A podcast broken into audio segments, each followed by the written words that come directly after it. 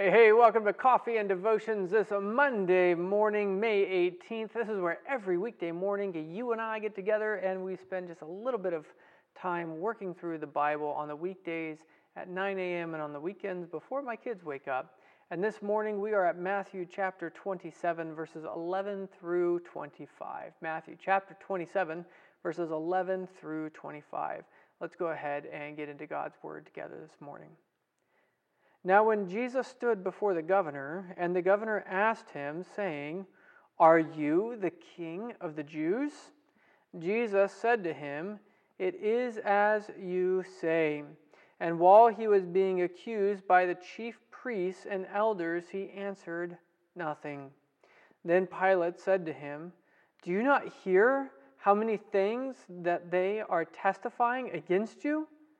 But he answered him, not one word, so that the governor marveled greatly. Now, at the feast, the governor was accustomed to releasing to the multitude one prisoner whom they wished. And at that time, they had a notorious prisoner called Barabbas.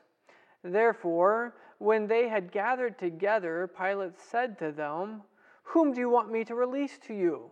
Barabbas or Jesus, who is called Christ, for he knew that they had handed him over because of envy. While he was sitting on the judgment seat, his wife sent to him, saying, Have nothing to do with that just man, for I have suffered many things today in a dream because of him. But the chief priests and elders persuaded the multitudes that they should ask for Barabbas and destroy Jesus. The governor answered and said to them, Which of the two do you want me to release to you? They said, Barabbas.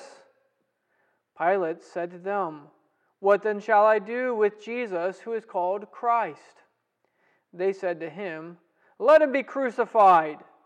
Then the governor said, Why? What evil has he done? But they cried out all the more, saying, Let him be crucified.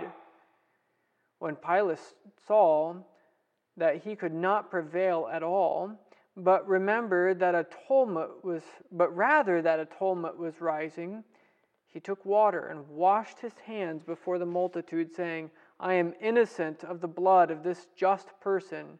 You see it. All the people answered and said, His blood be on us and on our children. Let's pray. Father, we thank you so much for this day. We thank you for your word. We thank you that every word which you speak is true. God, we pray that you would care for us today and that you would bless us, that you would teach us, Lord, and that we would receive your word as truth and be built up by it. In Jesus' name, amen. Well, we have two sections here today that are related. The first is Jesus the New King James Version here says Jesus examined. That's how they would write it in the in the mar- or in the top of their Bible. How would you write a one sentence summary about this? What is this about? In the margin of your Bible, what would you write down that this is about? Well, I would say that uh, Jesus is tried by Pilate. Right? Jesus is tried by Pilate. Now, I'm not sure I would have put the section break here. I really think 11 through 25 is a good chunk by itself. We notice a few things in the second part, verses 15 to 25, and that is this normal act of clemency that the governor Pilate would do each year at the feast. He would return to the people one of their own, right? He would, he would give them one of the prisoners. And here he does the same thing. He says, Would you rather have Barabbas, this known criminal, or Jesus, your Christ? And they cry out for Barabbas.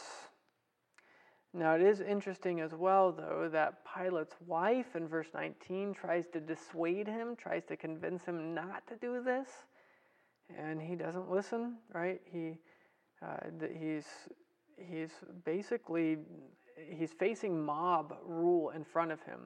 Now he could call down the legions and he could force this and he can shut down the gathering. But he gives in to them. And he asks them what he's supposed to do with Jesus, and they say, Crucify him. And he goes, Why? I mean, this is capital punishment.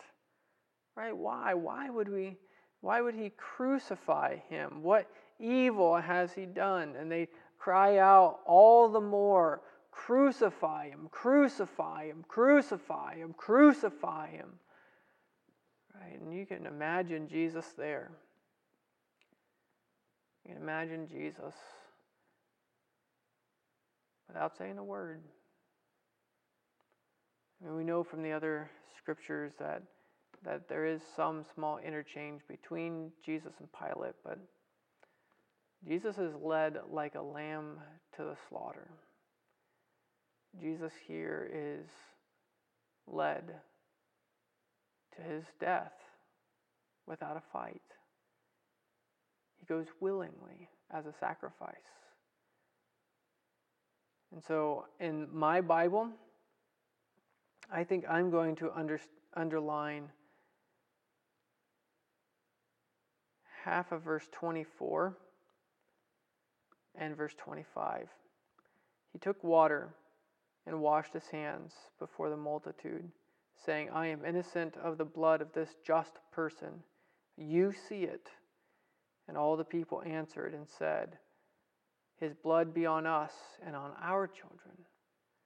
Remember the story right above this when, when Judas tries to return the blood money and they won't take it. And now they're calling the curse of God upon their own head for, for crucifying Jesus. So the question is what are you called to do in response to this passage? Well, again, my heart is overflowing with thanks for my Savior, who would willingly endure the humiliation of this trial. Jesus Christ, through whom and by whom all things were created and upholds all things by his power, allowed himself to be mocked and ridiculed by his own people. Jesus allowed himself to let a governor of Rome try him. And even the declaration was, He's a just man. And yet Jesus still, He still went to that cross for a sinner like me and for sinners like you. If you believe in His name, if you call Him your Lord, if He's given you this new heart. And so, what am I called to do in response to this passage today? Well, I think I'm called in response to this passage to thank God for the finished work of Jesus Christ. I'm going to do that now in prayer. By all means, you can let me know. Maybe there's something else in, that's pressing upon you. Maybe there's something else that you feel like you're called to do. Let me know. Feel free to send me a message. There's lots of people who do that. Just send me a, a, direct message, a private message, or shoot me an email or text, and that's, that's great. I, I love hearing how you guys are wrestling with this. Well, let's go ahead and pray now. Father, we thank you so much for your beautiful word. We thank you, Lord, we thank you for sending us a spotless lamb, a lamb who truly takes away the sins of the world. We thank you for Jesus Christ. Father, I pray that you would let my heart overflow with joy because of this, because of who you are and what you have done. Let me share that love with others in the way I speak and live this day. In Jesus' name, amen. Well, I pray that God blesses you today and that He gives you peace. Bye.